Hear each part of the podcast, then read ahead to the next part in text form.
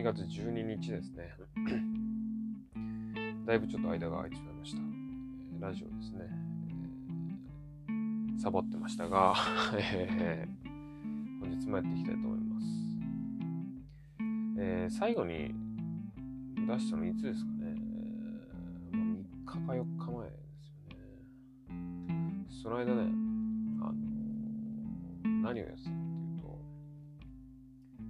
基本的に僕ね、大学院生なんで、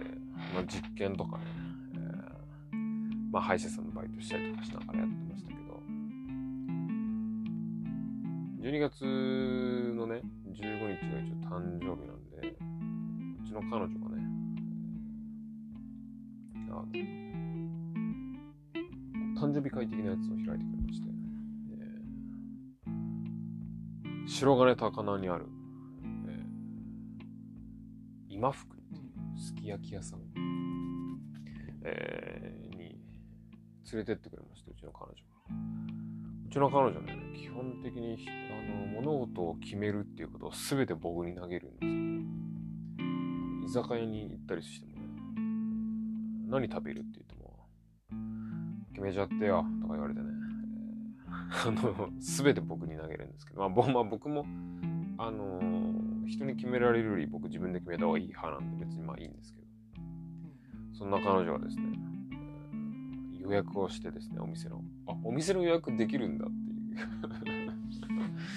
あの、旅行とかも全て僕があの予約してますんで、計画とかも全部僕がやって、彼女はついてくるだけみたいな感じなんですけど、あの主張がないんでね、彼女は。あの、まあそんな感じでね、企画をしてくれてね、すき焼き屋さん、すげえ高いすき焼き屋さんで、あの、前日ぐらいかない。やもう好きなだけ食べてよ。好きなだけ食べていいからね。って言われて、言ってくれてね。あの、今日はいくらでも私が払うから。つって。まあいい彼女なんですよ。これがね。いい彼女で。うえもうありがとうって言って、まあ僕もちょっとテンション上がりながらね。えー、まあ当日楽しみにしてたら、まあ彼女仕事で僕大学に行って、あの、まあ夜の8時半待ち合わせとかだったんですけどね。えー、まあ一応お店集合っていうか感じに。してたんですけど、1時間前にあの、本当にごめんなさいみたいな LINE が来て、あれ別れ話かなと思ったら、まあ、あれ別れ話じゃなかったんですけど、あの、何っつったら、もうね、彼女ね、あの、結構ガサツなんで、クレジットカードをね、生で白衣に入れたりして、あの平気な顔してたりする。もう僕なんか絶対無理なんですよ。クレジットカードなんか生でもう入れて生でさ、財布とかに入れずにポッケとか入れてたらもう絶対なくすって思っちゃうんで、僕は無理なんですけど、まあ彼女もそれであっけらかんだして、まあなくしもしないんですけどね。財布落としたかなと思ったら何って言ったら、あの、財布を、あの、働いてる病院忘れてきたっつって。まあ彼女も歯医者さんなんですけど、あの、だから、ってね、あの、何でも食べちゃってよとかって、あの、何でも私がご馳走するからみたいなテンションだけど、ごめんなさい、お金貸してくださいっていう あの僕の誕生日会だけど僕が彼女のお金を貸すっていう、そういうね、なんか全部払ってくれるようとしてたんでしょうけどね。まあ、それで全然、あの、全然 OK っていうかね、あ、そうなんだっていう、あの、なくしたかと思ったよっていう感じでね。あのまあ、人と一安心したんですけどね。めちゃめちゃ美味しかったです、すき焼き。まあね、いい値段しましたけどね。まあいい値段した。けどね、めちゃめちゃうまかったですけど。なんかね、すき焼きのお肉がちょっと軽くほんのり厚めなんですよね。まあ油が乗っててね。で、すき焼きってあの、2パターンあって、そのすき焼きのタレみたいなのを、あの、こう、ぐつぐつ煮てる状態で、えー、お肉をぶっ込むパターンと、お肉を軽く表面だけ焼いて、でそれを改めて煮るパターンがあると思うんですけど、まあやっぱり高級店はね、あの、着物のお姉さんがこう来てね、焼いてくれて、それを煮て、なんか軽く、卵がすげえなんかメレンゲ風に泡立った卵につけて食べるみたいな。ちょっと唾液みてえだなと思ったんですけど、あすげえ泡立ってて、まあ、それがなかったですけど、あの、卵につけて食べてめちゃめちゃ美味しいんですよ。めちゃめちゃ美味しい。しかもお肉ごとに卵を交換してくれるというね。鶏さんもびっくりな交代群でね。うまかったですね。ただね、唯一の欠点は、ってかね、あの、唯一ちょっと残念だったのは、僕ね、すき焼きね、の具でね、あのね、一番入っててほしい野菜はね、春菊なんですよ。もうね、春菊、すき焼きといえば春菊、春菊といえばすき焼きみたいな感じで、皆さんもそうなんじゃないかなと思うんですけど、春菊ってさ、すき焼き以外使われてるとこ見たことある？僕はあんまり思いつかないんですけど、春の春菊サラダとかないですよね。あ、でも天ぷらはあるのかな？まあそんな感じでね。春菊がちょっとなくてね、それが残念だったんですけど、もうそれ以外は美味しくてね。で、店内もね、なんかそ和な感じで、こう、個室なんですよ。基本的にね、あの個室、多分で、ほあの、2階で個室用意してくれたのかな。で、軽くほんのりこう、お香の匂いがしてね。いい感じのおばあちゃんちみたいな感じの匂いがして。てんてけてんみたいなの三味線の感じのお店でね、満喫して。で、その後はね、品川プリンスホテルにご招待いただきまして。すごい。品川プリンスホテルね、僕泊まったことないんですけど、あの、すげえ高くてね、あの、いいホテルなんだと思うんですけど、まあ、ビジネスプランももちろんあると思うんですけどね。あのね、シナプリはね、あの夜まあ10時ぐらいに行ったらもうチェックインの中ですげえ混んでて、なんかすげえ行列になってるんですよ。あのー、多分ね、僕が思うに多分品川って周りにアパホテルとか多分ないんじゃないかなと思うんですけど、だからかわかんないけど、でも品川ってほら新幹線も止まるし、結構、あのー、中継地点としては優秀だから、品川泊まる人は多いけど、多分ホテル競争独占状態なのかね。品プリですよ。泊まらせてもらってね。よかったですね。うん。っていうね、素敵な誕生日を過ごさせてもらいましたけど。うん。まあそんな感じでね、ちょっと、あの彼女とシナプリに泊まってる時ラジオちょっと撮り 撮りづらいんで、撮ったりしてなかったですけどね。まああとはね、うん。まあそうね。はね、あの、うちの犬が元気ねみたいな話になっちゃうんで、あの、ちょっと暗い話になっちゃいますから、えー、バチェラーの話をしますかね。あのね、まずね、僕ね、バチェラー今4やってるじゃないですか。バチェラー4がね、今、毎週木曜日、小出しで更新されてて、ちょいちょい、要するに1週間に1回4を2、3話まとめてみて、また来週なんででちょっと飛び飛びなんですけど、あの、バチェラー3がね、もうずっとやってて、3はもう全部、とっくに昔に配信済んでるから、あのー、今見るとこう全部一気に見れるんですけど、ちょいちょい僕電車の中とかでね、バチェラー見てましてね。あのー、まあ、正直、第1話の段階では、あの岩間のぞみさん以外終わっ終わってんなっていうのはちょっと言い過ぎですけど、岩間のぞみさん以外は、うん、うん、どうなの？っていう感じだったんですけど、なんかね、やっぱね、進んでいくごとにね、あのそれぞれのキャラクターが見えてね、結構魅力的な女性が増えてきたなっていう感じで思ってて、あの、まずね、僕の推しメンはねバ、バチェラー3の推しメン、あの、どこに需要があるか知りませんけど、僕の推しメンを発表しますとね、やっぱね、僕の推しメンはですね、浜崎まりあちゃんっていう、20当時22歳かな、顎にほくろのあるちょっと、あの、顔が大きめの可愛い女の子、最年少らしいんですけどね、22、3歳かなんかの女の子なんですけど、あの子すごい可愛くて、まあ、バチェラーね、見てない方はもうここでもって、あの このラジオ切ってると思いますけど、バチェラーね、好きな人はちょっとお付き合いいただきたいんですけどね。あの、浜崎まりあちゃんっていうちょっとこう、いじられるとほっぺ膨らましちゃうタイプのこう女の子っているじゃないですか。あの、フリフリのワンピースを着てね、あのお父さんがお金持ちみたいな感じの。で、まあ、クリッとして、まあまあ可愛いんですけど、あのその子がね、結構好きで、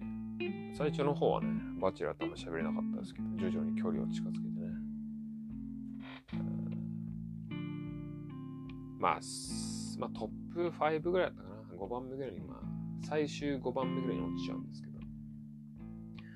ど。まあ、マリアちゃん落としちゃったんだと思って。僕もたまたま、あの、また彼女に行ってたら、あの、彼女に、まあ、マリアちゃんね、死んじゃったけどね、って言われて、はぁみたいな。なんかどうやら浜崎まりえちゃんって、あの、もう今お亡くなりになってるらしいんですよ。あのあのね、バチェラーに敗れた後に、なんか新しい婚活番組みたいなのなんか出てて、それがきっかけなんかわかんないけど、なんか23歳ぐらいでね、なんか自殺しちゃったらしいんですよね。うん。まあ死因とかね、詳しいことはなんか発表されてないかもしれませんけど、されてない、発されてなかった気がしますけど。なんかね、まあ多分まあ僕の予想ですけど、まあまたどうせネットで書かれたんじゃないかなと思って、ひどいことね。うん、でもそれ以外ないでしょ。自殺する理由なんて芸能人がね。なんか芸能人の自殺自殺って韓国にすげえ多いイメージがあって、まあちょっとね、まあ韓国結構ドラスティックな場面のところ結構ある国ですから、まあ韓国だったらしょうがねえみたいな顔で見てましたけど、最近もう日本でも普通にあるようになりましたよね。ちょっとすげえ、それを、それが、あの、同じ日本人としてショックですけど。まあね、でもね、そんなバチェラー3でもね、こう、みあの、もう、ネタバレとかガンガン関係なく喋りますりますけど、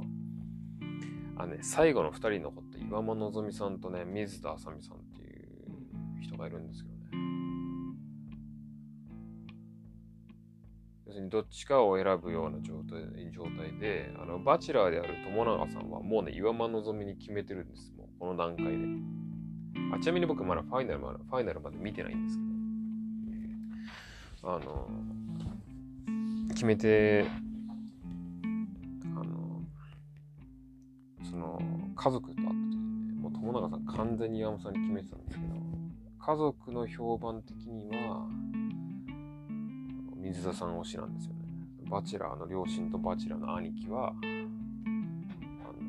水田さん推し。あの、なんでかっていうと、非常に家庭的で、あの、柔らかくて、えー、深夜をサポートしてくれると思うからみたいな、だらしない深夜を、みたいな感じなんですけど、友永さんはおそらく顔面で岩間のぞみさんって決めてても多分多分水田さんの方が嫁としてはいいの分かってるけどもう岩間さんに惚れちゃってるからもう引き返せないっていうか諦められないみたいな感じでもう見てるんですよ僕的にもうねものすごいシンパシー感じるっていうか分かるのはあのね男ってやっぱね結局ね顔で選んでるんですよね女の子いやいや、お前だけだよって思われるかもしれないけどね。いや、絶対ね、そうでもないですよ。いや、分かってんですよ、やっぱりね。女の子の性格だとか、あの、例えば家庭的だとか、家柄、人柄とかもあるけど、やっぱね、顔がある程度タイプじゃないとね、愛せないと思うんですよね。あの、この愛のゲージがね、あの、多分ね、好きじゃない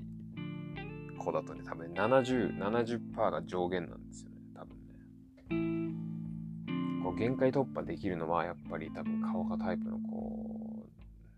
なんじゃないかなって僕はやっぱ思うんですよね。だってさ、あの、わかんないけど、あの、男が女の子にこう、付き合ってくださいっていう